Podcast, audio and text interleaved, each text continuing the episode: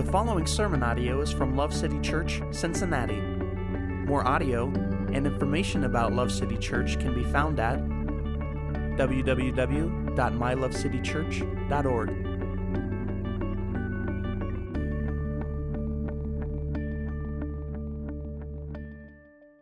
Turn with me to 1 Peter chapter 1, and we're going to be in verse 17 together. 1 Peter is right after James and Hebrews.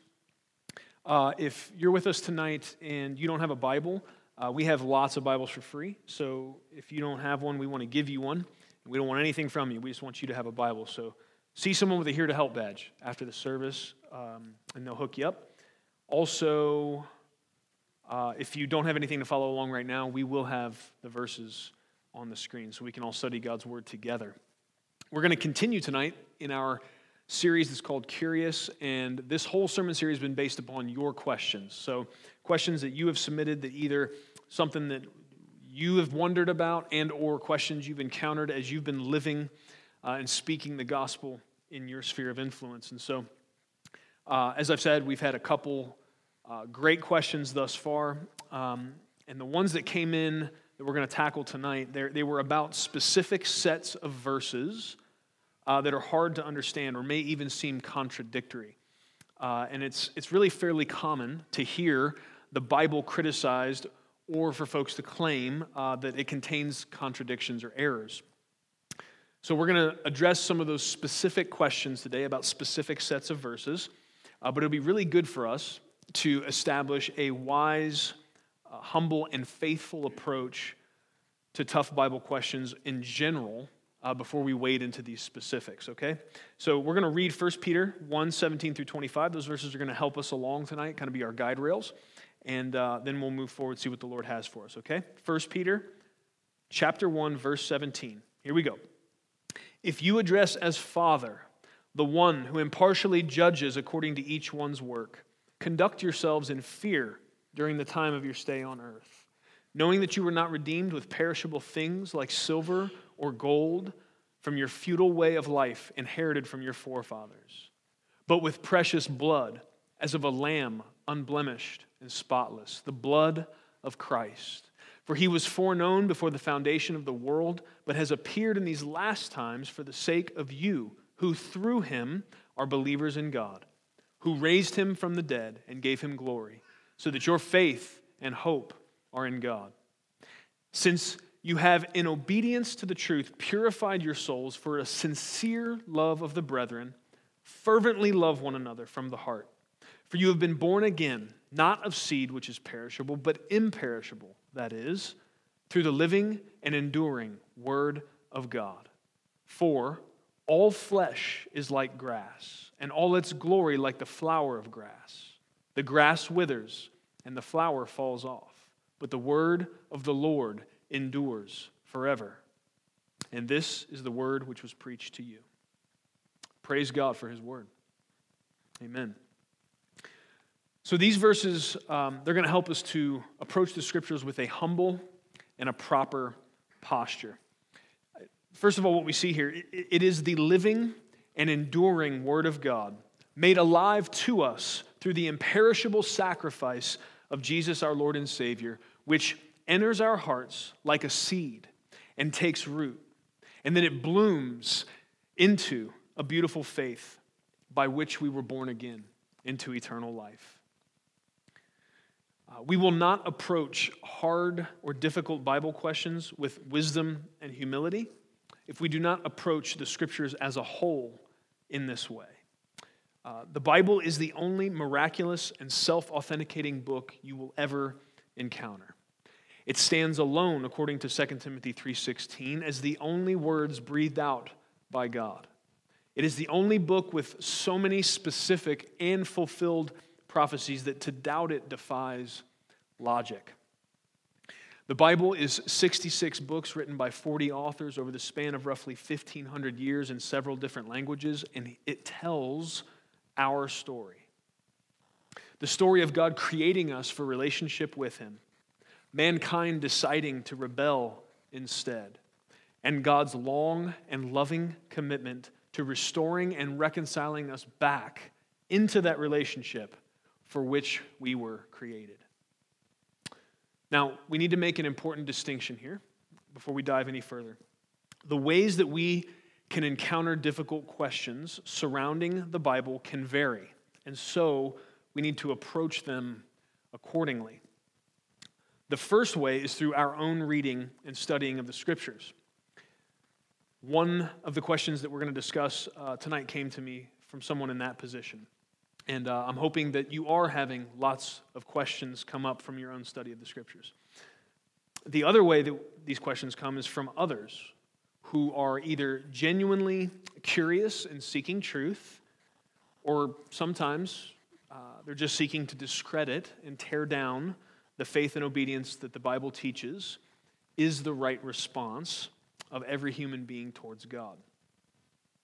The scriptures here in 1 Peter can help us in either scenario. Uh, for those of us who have encountered the unmatched beauty of grace through faith in Christ alone, we can agree with verse 24. What does it say? All flesh is like grass, and all its glory like the flower of grass. The grass withers and the flower falls off, but the word of the Lord endures forever. When we find apparent contradictions or things that are just hard to understand, those of us who have tasted and seen that the Lord is good, we can humbly and wholeheartedly agree with God's declaration in Isaiah 55. Here's what God says through the prophet For my thoughts are not your thoughts, nor are your ways my ways, declares the Lord. For as the heavens are higher than the earth, so are my ways higher than yours, and my thoughts than your thoughts. And to that I say, Amen. I believe that. When we are faced with questions from those who may not have tasted and seen that the Lord is good, if they have not experienced the love and mercy of God poured out in the life, death, and resurrection of Jesus, we have to make sure our motivations are right before we ever open our mouths to answer. So, what I'm saying is, when we, those who have seen how good and glorious and beautiful the Lord Jesus is, when we encounter difficulties, we're able to approach it a different way than somebody who has not had that experience with the Lord. We need to be cognizant and compassionate about that. Uh, and, and when we find ourselves in a situation to answer somebody that is either just struggling with doubts or even has an animosity or hostility towards the scriptures, we need to check our motives before we ever seek to give them an answer. Uh, I don't know about you guys, but especially when I was a younger man, I would, I would get defensive and even angry sometimes when unbelievers would question the truthfulness of God or His word or His character. Uh, I, I, would jump to getting defensive. I, I, think sometimes, at least some of us, are tempted to uh, have a similar response when this happens uh, as it would be to somebody talking about your mama, right? Uh, and I don't even know if this is still a thing. I'm not. Sh- I, I, have. I find myself more and more having to gauge my references uh, for age brackets. So that's always encouraging. Um, but I'm wondering. I don't even know if that's still a thing. Like, is is people talking about each other's moms still happen? I don't know if like young kids today are just so like evolved and awesome that that, that doesn't even happen anymore. Maybe that's the case. But um, when uh, when I was young, back in ancient times, and I'm thinking the 1990s, uh, this was something that we dealt with, right? Um, you know, you can talk trash about me, but don't have my mama's name in your mouth. Like that's, that's just how it was, right? So don't do that. Uh, I actually I remember one time in middle school. There's this guy named Greg, and uh, he said something about my mom, and I don't even remember at this point what he said, but he said it right in the middle of class in front of everybody, and so that kind of added to the level of it needing an answer, right? And so I remember, I remember looking him dead in the eye, and then I pointed past him through the window of the room, and I was like, "You see that field over there?" I said, "I'm going to see you there after school." And I was like, uh, "You might want to bring a friend to pick up your teeth because I'm going to knock them all out of your mouth." Right there, middle of the class, we're having this conversation, and uh, why did I tell you that? Because this is not how we respond to people asking questions, even if, because of their pain or lack of understanding, they're talking bad about the God that you love, or they're seeming to degrade or try to undercut uh, the authority of His Word. Uh, we, we can't respond like that. That was sinful. And I was also in seventh grade. So, you know, for those of you that are gasping at, at that uh, violent response, you know, I've grown a little bit by God's grace. So, uh, we have to remember that 1 Corinthians says that the word of the cross is foolishness to those who are perishing. They literally can't see the beauty and the harmony of the scriptures because until the Holy Spirit gives you eyes to see and ears to hear, it doesn't make any sense. They, they, can't, they can't understand. And so um, I'm going to share a recent dad fail with you to explain what I mean. So, uh, for those of you that don't know, my daughter Lucy is seven, and my son Max is four. And uh, they're the coolest kids ever, but they do some goofy stuff. So, sometimes. Uh, and so the other day, I walked into Max's room, and uh, his shirt was pulled up to his chest, or you know, up to his neck like this, fully up. And uh, he's sitting on the bed, and Lucy's in front of him, and I see a marker in her hand. And so her back is kind of covering where I can't see Max. I can tell what's going on, but I can't totally see him. So I, I walk up expecting to see like a bunch of amateur tattoos on Max's belly and chest. Uh, but to my surprise, there's nothing there. I walked up, nothing there, and so I'm thinking, cool, right? Like I caught them before they made this terrible choice. This is a complete dad win. I'm starting to congratulate myself, but still, I'm, you know, I want to like try to address the situation. So I'm like, hey, you know, what, what do you guys think you're doing? What, what's the situation here? What, what's what's about to happen? And and so Lucy goes on to explain. She's like, look, Dad, check this out. We have this really cool marker, and this marker is invisible until you put this light on it. And I'm like, Okay, great. Turn the light on. So she shines this light. I think it's just like a little black light that came with these markers on his skin. And sure enough, his whole chest and stomach is covered with what looks like a cross between like Egyptian hieroglyphs and, and that graffiti you see on the highway. Just all over the place. Kind of, it's, yeah. And so I'm like, all right, great. Uh, and here's the worst part about it. Here's where the real dad fail came in. Um, I, I didn't even stop him. I was just thinking, you know what? Paper's better than this, but you're entertained, and I've got a couple things I need to do. So I just walked out of the room. I didn't even, I didn't even go any farther. So, um, what, why did I share that embarrassing story with you? It's, it's, it's because until she shined that light on his belly, I couldn't even see what was there. And until the Holy Spirit shines the beautiful light of the gospel into someone's heart, the Bible is the same way for them. They can't see, they don't understand. And so we have to, we have, to have compassion and love for those that, that even if they set themselves up as your enemy, the Bible talks about that in a lot of different ways. Um, we don't have any enemy other than Satan and the forces of darkness. We don't battle against flesh and blood. Uh, and so, anybody, no matter how uh, hostile they seem towards us or towards the God that we love, no matter how nasty uh, their question comes across, we have to lead with compassion and love and seek to understand where they're coming from. Uh, remember the pain, if we can, of what it was like to be blind ourselves uh, and unable to understand the beauty of what these scriptures are saying. Um, we need God's help to do that. We need the help of His Holy Spirit. Uh, Peter zeroes in in verse 22 of what we just read. Uh, and he encourages us to fervently love the brethren as an overflow of the fact that God has loved and saved us. But we know that this command to love, it stretches far beyond just those that are of the household or the family of God. We are called to love our neighbor as well, right? And we would like to maybe limit that, but then Jesus blows the top off that in the parable of the Good Samaritan and basically defines our neighbor as anybody that we're going to encounter that needs our love. And so these, these folks that may be coming with these questions, they would, they would meet that uh, requirement. And so we, we got to love them. We got to care for them and desire God's best for them. Uh, if someone is asking questions about um, God or the Bible, whether they are seeking truth or they are seeking to tear it down, we should love them and care for their souls. And there's no excuse for us to be angry or defensive with them. Uh, the people of God should be the safest group in the whole world to ask questions. And I think sometimes we're not.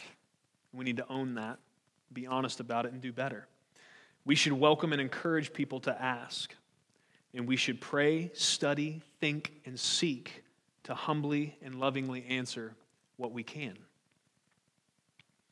Uh, those thoughts as a whole hopefully answer to at least some degree how we approach difficult Bible questions.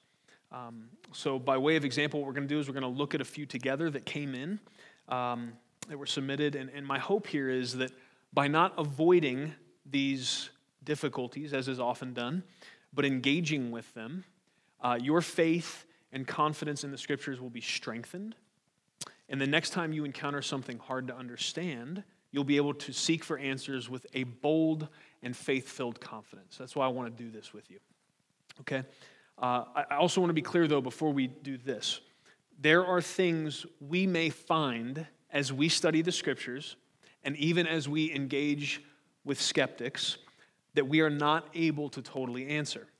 I would remind you, right, of the verses in Isaiah where God says very clearly, My ways are not your ways, my thoughts are not your thoughts. Mine are higher, far higher. At the same distance the heavens are above the earth, that's how much higher my viewpoint is uh, in comparison to yours. And so we got to keep that in mind.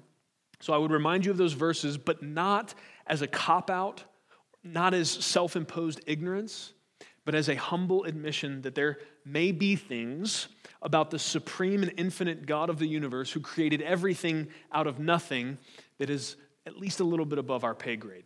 I think we should humbly admit that. We should understand that.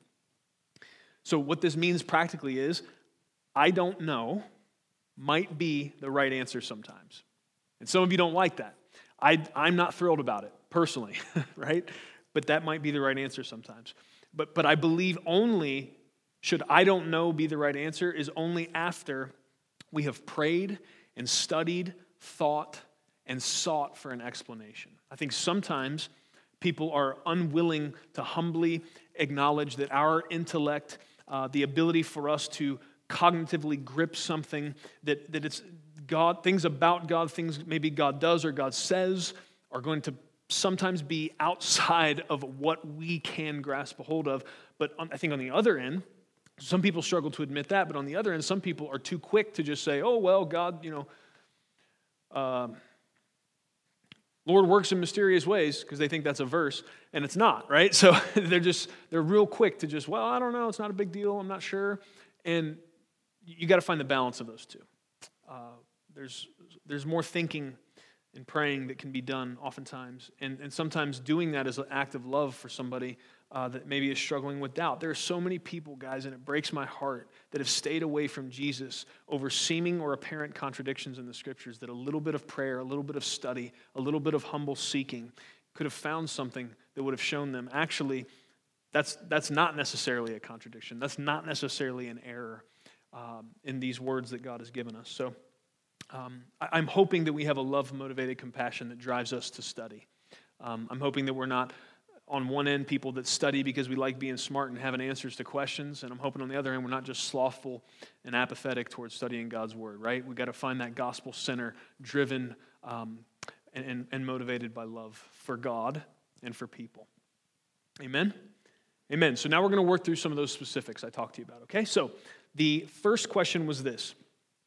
Why did Jesus tell Mary not to touch him after he rose from the grave, but later invited Thomas to touch his wounds?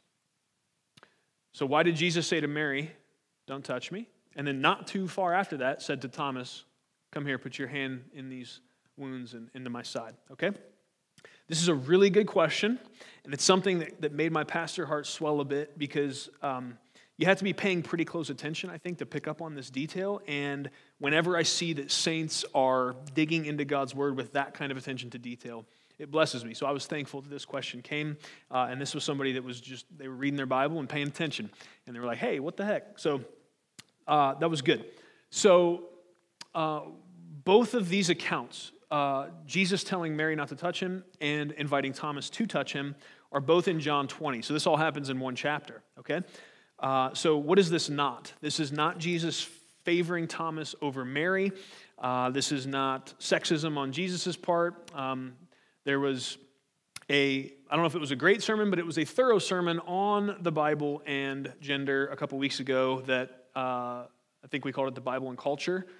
Go check that out if you have more questions about that. This is not Jesus being, being a bro and saying, you know, Mary, don't touch me, but Thomas, you're cool. Um, it's not the result even of John messing up in his reporting of these events. Uh, and it, it's not a contradiction. So, what's the deal? Why does Jesus say Mary can't, but Thomas can? Uh, all within a pretty close time frame. So, first of all, uh, the, the, King James Version uh, in John 20, 17 renders Jesus' statement to Mary as touch me not. Okay? And this is a lot of i even remember a lot of verses in king james like i've that's not even necessarily the bible i've used for most of my christian life but for some reason certain verses just i've heard them in king james and it just sticks in my mind that way uh, and so i think that that's part of the deal a lot of people remember this story in the in the language that king james uses uh, but this is not the best way to translate the greek here uh, the, the, this touch me not that, that is in the kjv some modern translations like the nasb uh, the Bible Jesus prefers, and also the ESV. I'm just kidding. I'm not really a Bible snob, I promise. I like to joke and rib my friends that disagree with me about it. Um, so the NASB and the ESV, they translate it better.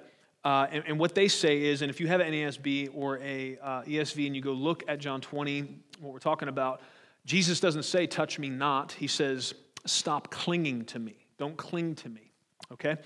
Uh, and so what do we see there? Why does that matter? Well, it's likely that Mary's response was a mix of emotions, right? She was there in the garden weeping over the fact that Jesus was dead.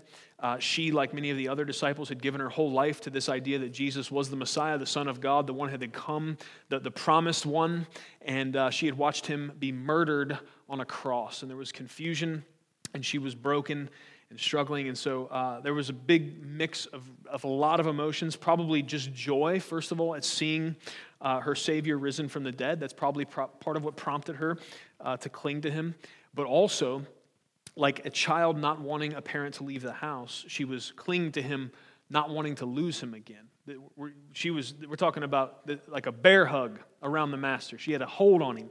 And, and that's, that's what this looked like. And so it is possible, the text doesn't tell us this, but we know that Jesus had taught in John 14 uh, that he was going to return and come again. At that point, the kingdom would be established and everything everyone was waiting for was going to go down. And it's likely, if you're in Mary's position, just think about it. Uh, you, you saw all that you saw. Jesus dies. He's now risen from the grave. You could easily mistake his resurrection for his return. And she very well may have thought that this was the fulfillment of Jesus promising to return in John 14. And so if that's the case, it's very likely she, she had a hold of him in such a way she was not going to let him out of her sight, right? If this is if this is the time, then I'm sticking with you. And uh, that idea, that thought, is bolstered by uh, Jesus' response. If you go and read it, he says to her, "Mary, stop clinging to me." He says, "I must ascend to the Father. I need to ascend to the Father."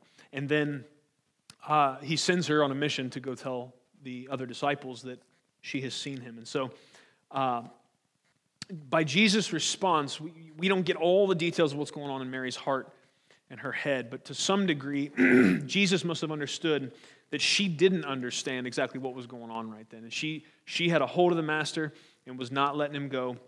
And part of what he's doing is, is trying to say to her, uh, This may not be the part of the plan that you think it is, and you're going to have to let me go in order for God's will to continue to be done. And uh, so, so there's really like a loving kind of pastoral teacher moment in that. It's, he's not being harsh, as some people have understood it. He's addressing uh, where she's at emotionally and what she's thinking. So now that's that. Now we got Thomas on the other hand. He was in doubt, right? He had gone so far as to say he wouldn't believe until he touched the wounds of the master. And so Jesus' invitation to him is a merciful and grace filled one showing the attitude that God has and that we should have with those who are struggling with doubts. That is probably the most convicting verse to me when I think about sometimes how I've treated those with doubts and questions uh, earlier on as a Christian. Uh, there, there wasn't anger there, there was a gracious invitation. Okay, if what you need to believe is that, then come here. Put your hand in my side. That's, that's a picture of mercy. I, I, I don't know how more vibrant you could get than that. And, and if that's Jesus' attitude about it, if he's not threatened by Thomas's doubt, if he's not angry about Thomas's doubt, if he's loving and compassionate and caring towards Thomas's doubt, then if we're following in Jesus' steps, then how should we be towards those who are struggling with doubt? Loving, caring, compassionate, patient, right? This is harder for some of us than other of us, uh, but God will help all of us. Jesus encouraged Mary to have faith enough to let him go and trust God's plan.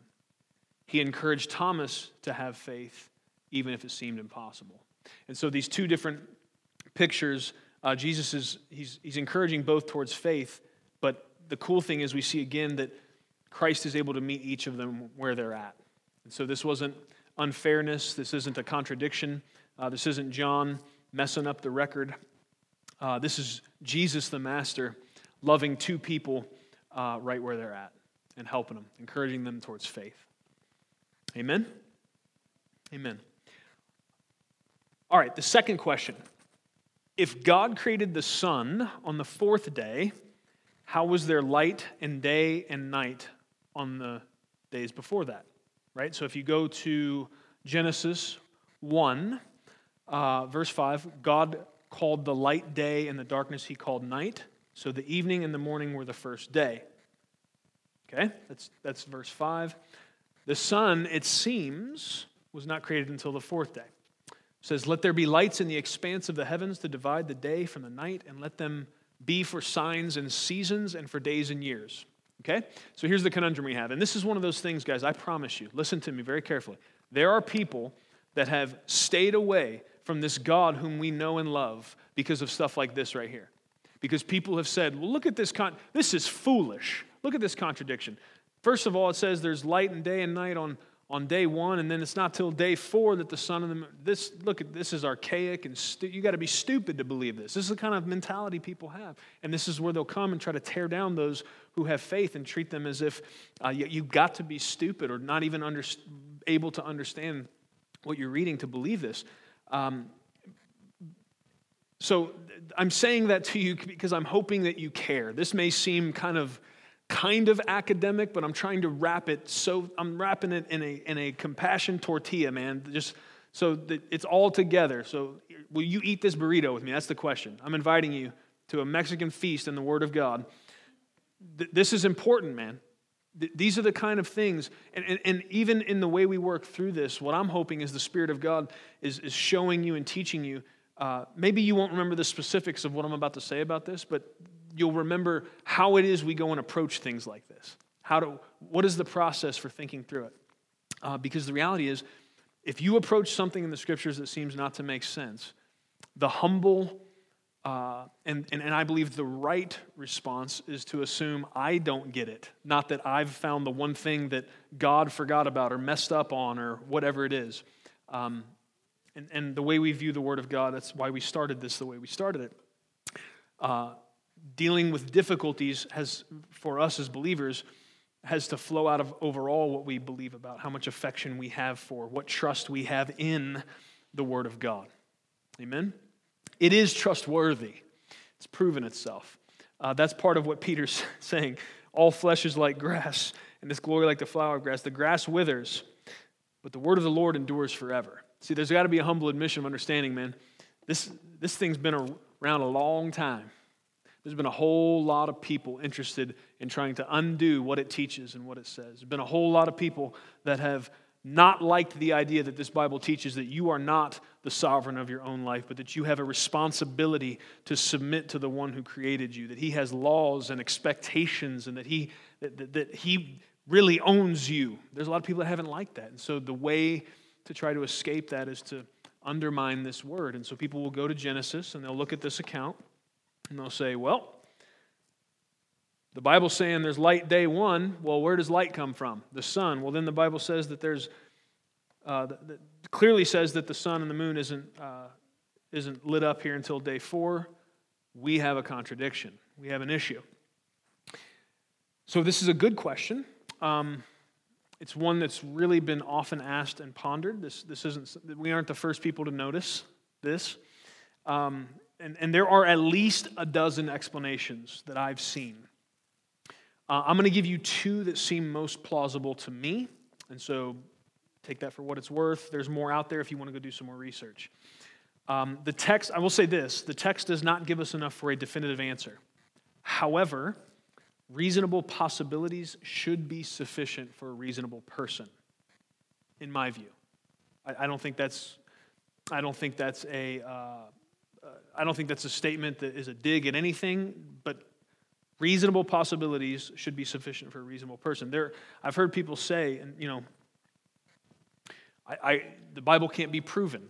Uh, what the Bible says can't be proven, and so I won't believe it. But, dear friend, there are so many things we take for granted on, on, on an everyday basis that you can't prove empirically.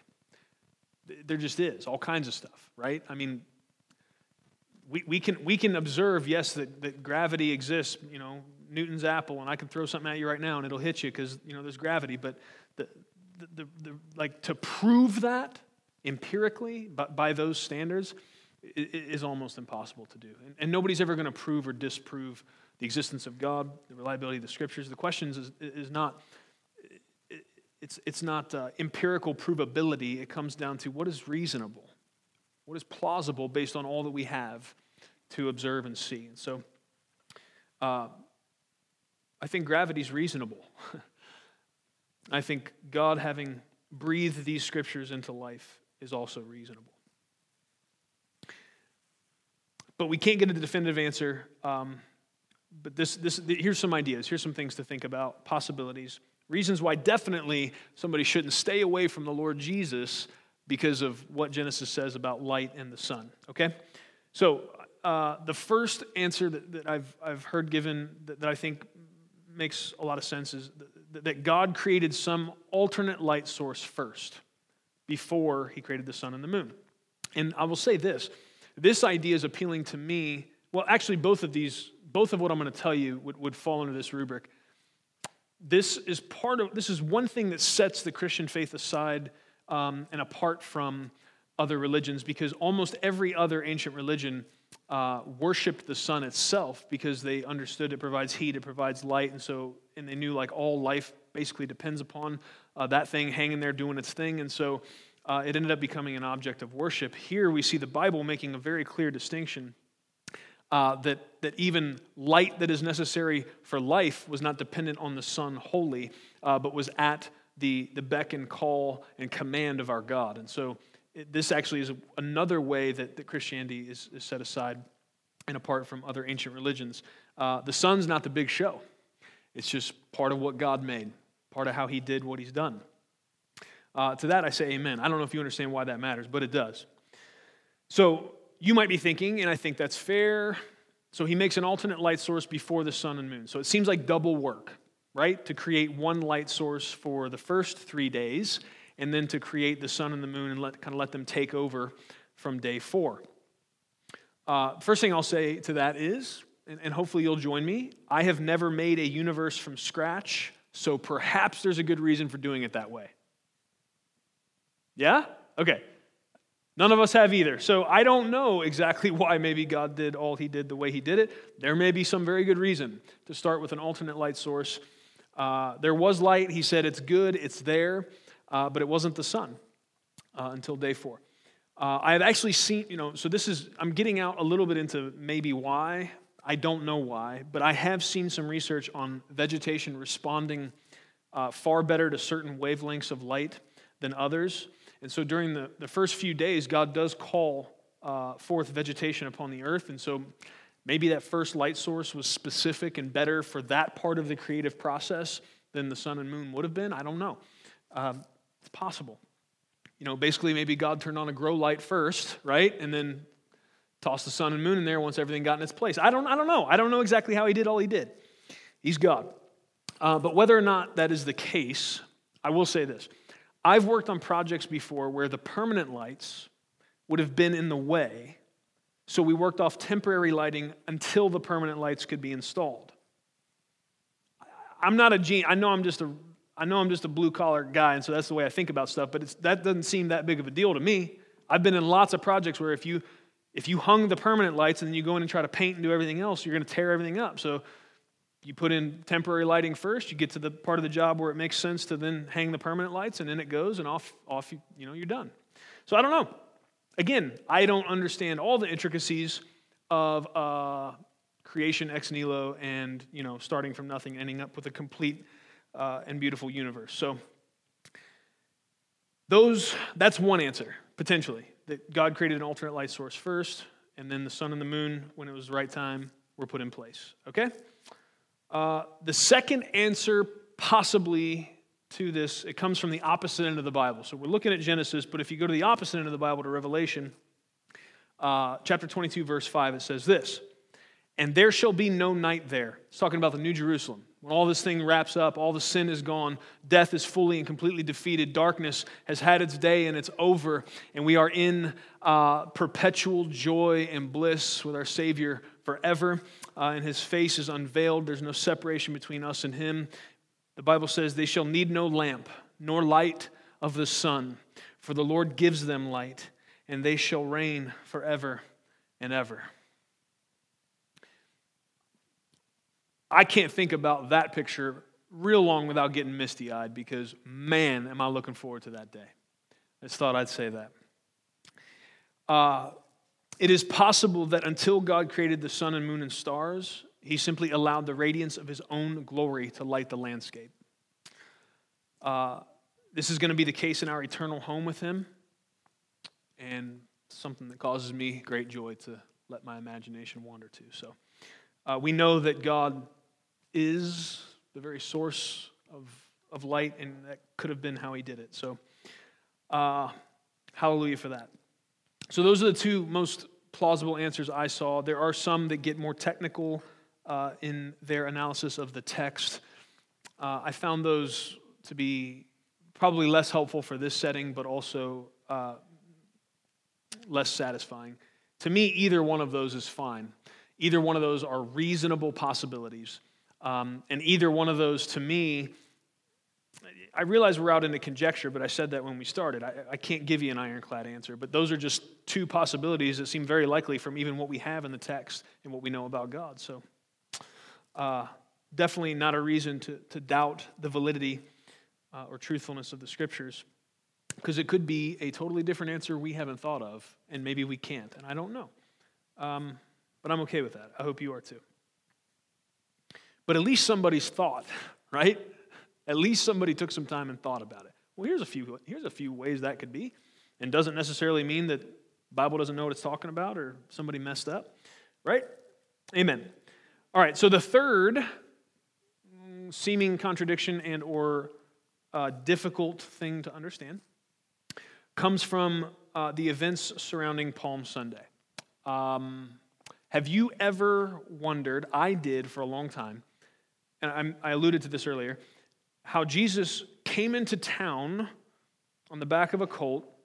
Everybody, I mean, everybody is tearing palm branches off of the trees to run out and wave them and sing Hosanna as he's coming. I mean, this is like the grandest entrance. This makes red carpet walk ins, you know, look like uh, they don't even matter. It's, this is incredible.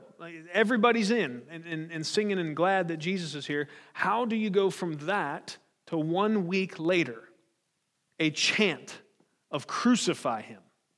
Like, that's a big turnaround in a week without media, right? Without the spinsters driving, uh, it's, it's, it's hard to understand how that could be possible. Well, uh, if you pay attention, if you go look at the synoptic gospels, so that's Matthew, Mark, and Luke, every single time, what's often referred to as the triumphal entry, that's what we're talking about on Palm Sunday. Jesus comes in, uh, it's, it's, it's a party. Everybody's singing, everybody's dancing, everybody's happy.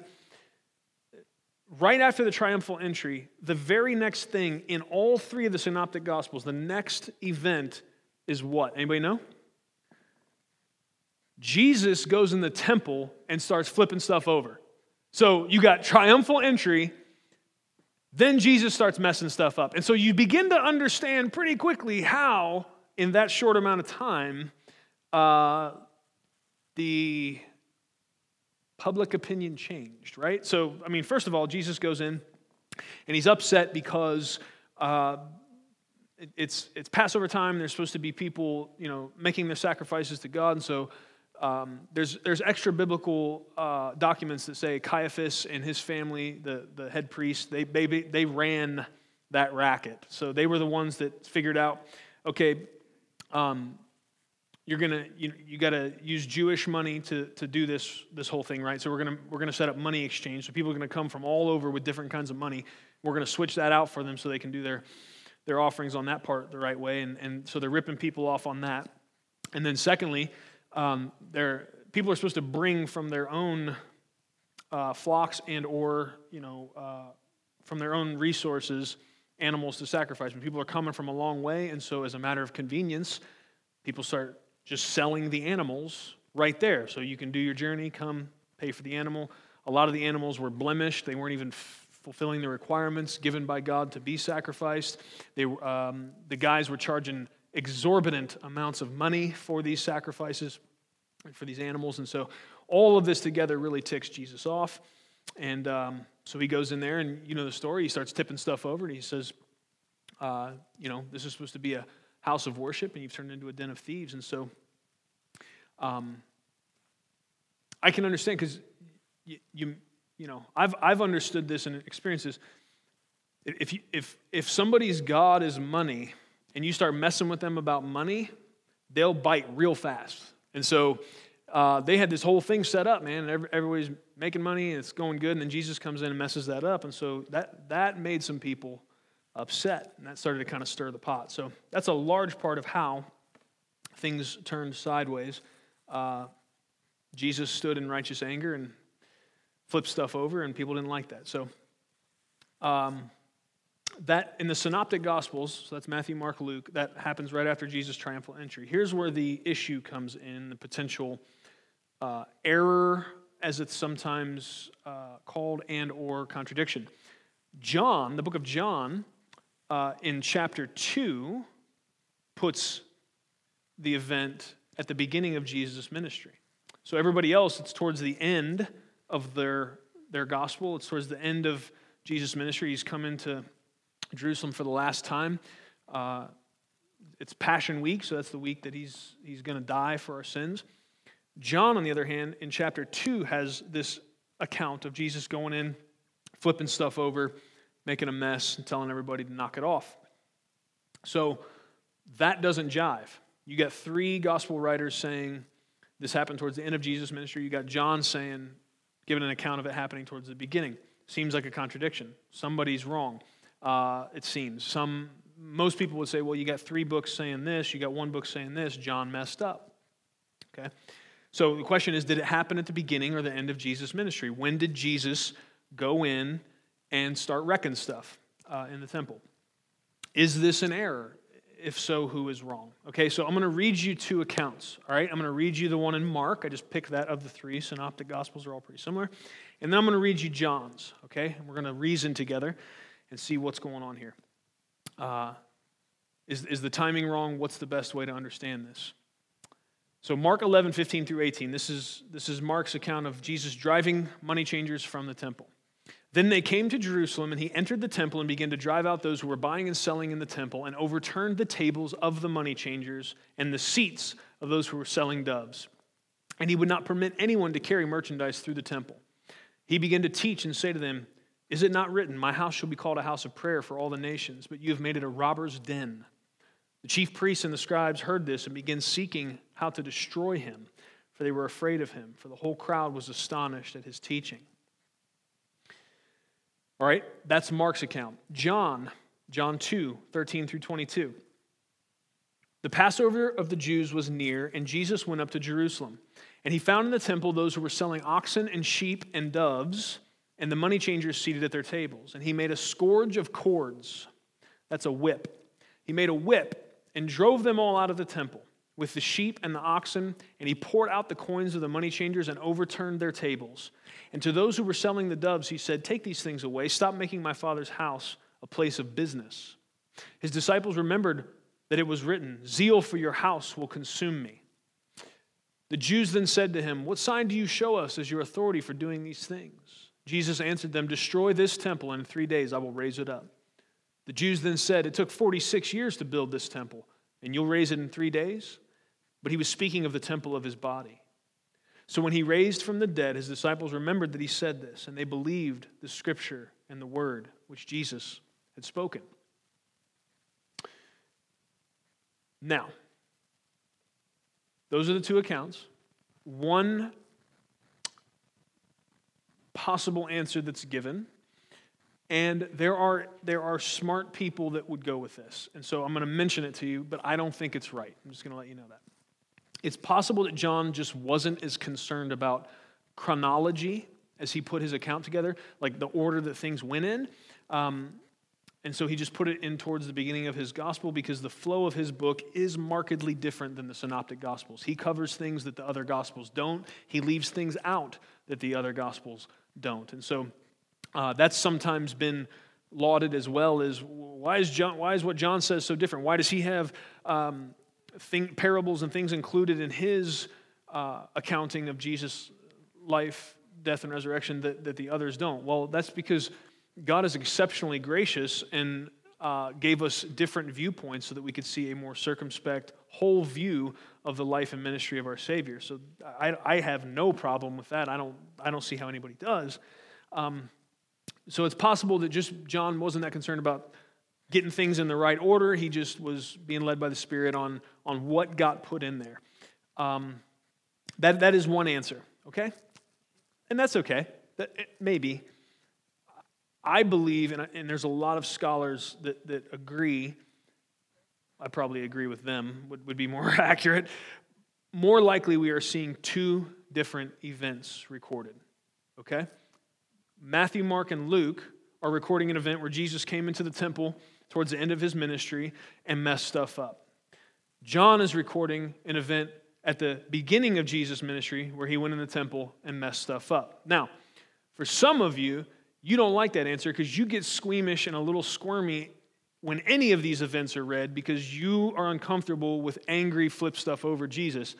And I just want to say, because of whatever's wrong with me, I sincerely hope this is two different events, that there is two different times the master was in such righteous, indignant anger that he rolled up in the temple and messed stuff up. Now, you might not like that, but I do like that because for, for several reasons. One, it also answers something that we heard about several weeks ago where people will try to say, well, look at the Old Testament God. He's angry and cranky and mean and all this type of stuff. And then look at Jesus. He's so nice. He hangs out with kids and he pets lambs. Look at, I mean, what, look at this contrast. How do you line all that up? Well, somebody didn't read something.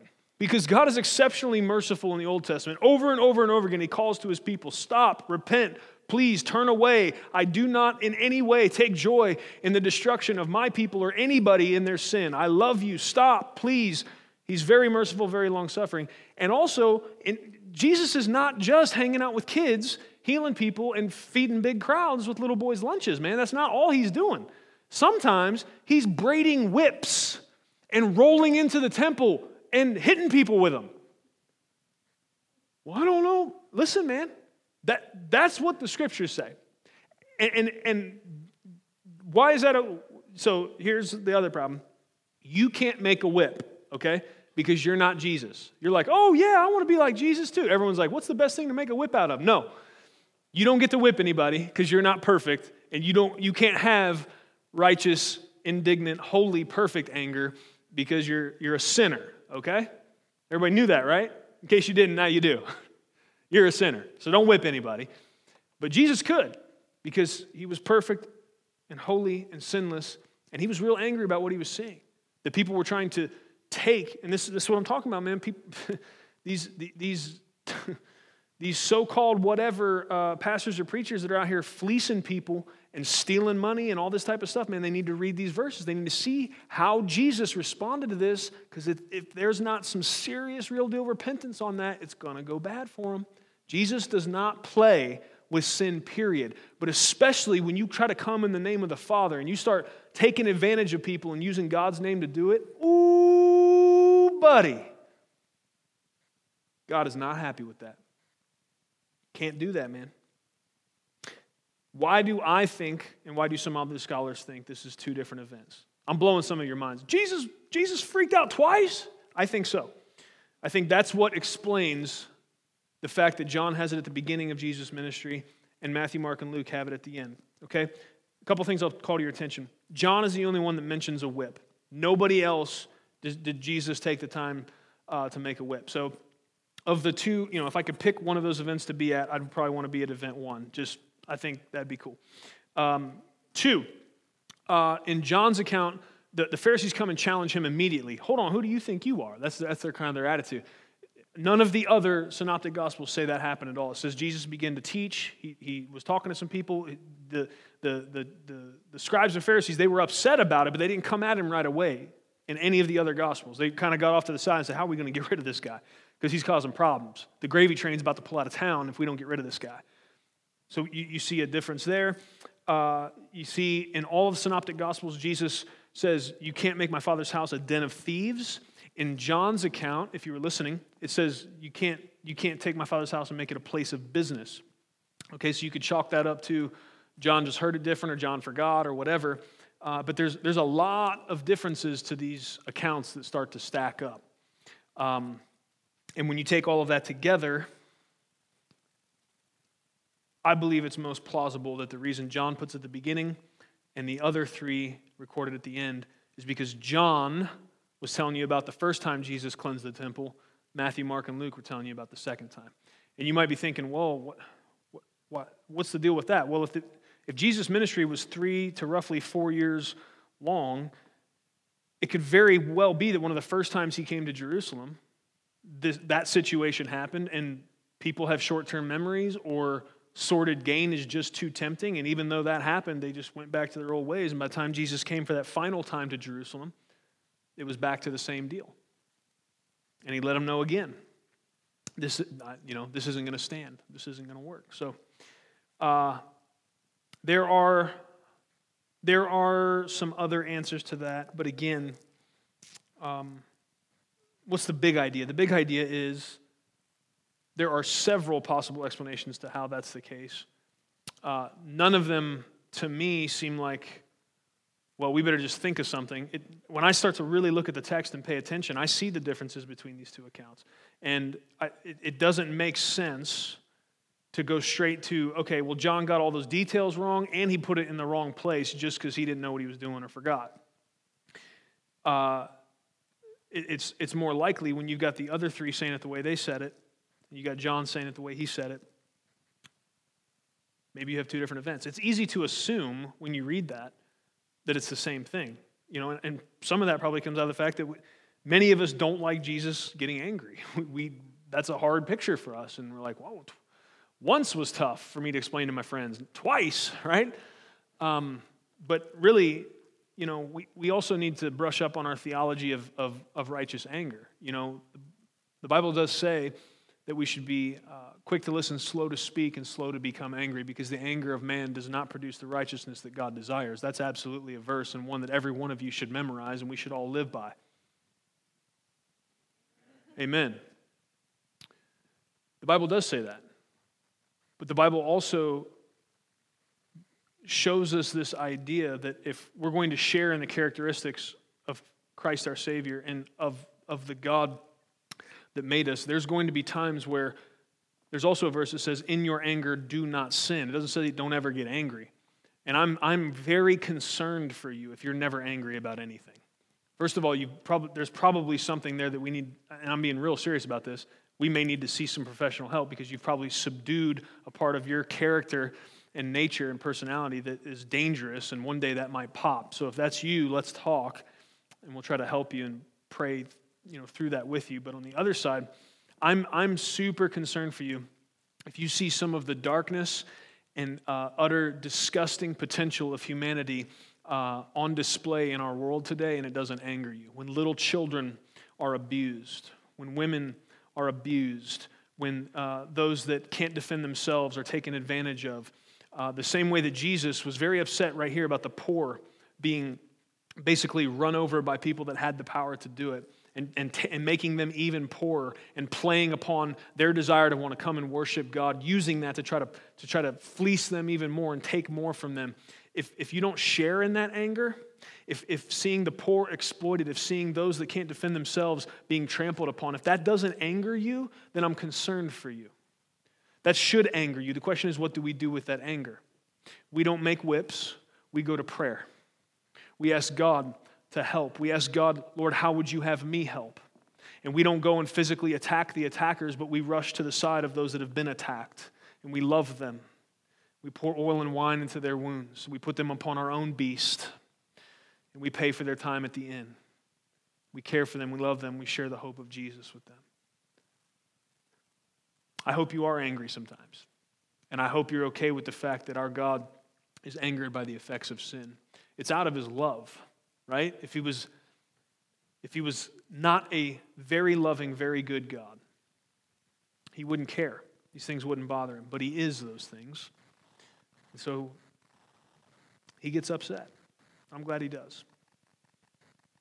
When we think about all of the difficult Bible and uh, questions and inquiries that we've talked about tonight and or anywhere else in the Bible, uh, this, the, the verses in 1 Peter that we talked about, I believe, give us a gospel lens um, with which we can approach all difficult Bible questions, both in uh, thinking through them and in answering them. Uh, when somebody, when you yourself are, are reading and studying and you approach something that is difficult to understand, whether it be something about the character of God or something that just seems like a contradiction, the gospel gives us a lens to be able to, if we go back to what do we know and believe about Jesus, what do we see in the character of God revealed in the life, death, and resurrection of Christ, the, what, what, what do we know about how incredibly reasonable it is to trust that Jesus did exist, that he was baptized by John the Baptist, that he did die upon a Roman cross, and that he did rise from the grave. If you, if you have that gospel lens and you take that and you place it over whatever those difficulties are, it allows us to go into that with the trust. Uh, to say your thoughts are higher than my thoughts and even if i don't get this right this second there's things i do get and i do understand that are going to allow me to trust you until i either receive an answer from you Lord, about what this looks like, or I don't, and then I just worship you anyways because you're good. The gospel provides a lens for us to also answer difficult questions uh, uh, for other people. It, it, allows us not to see them as an enemy, uh, but to see them with the same compassion that Christ has had upon Uh, us. It allows us to not see their question as a threat because God isn't threatened by their question. Jesus wasn't threatened by Thomas's doubt. Jesus rolled up in the room and said, Come here, son. Touch me right here. Go ahead. Put your hand right there. God's not worried about it.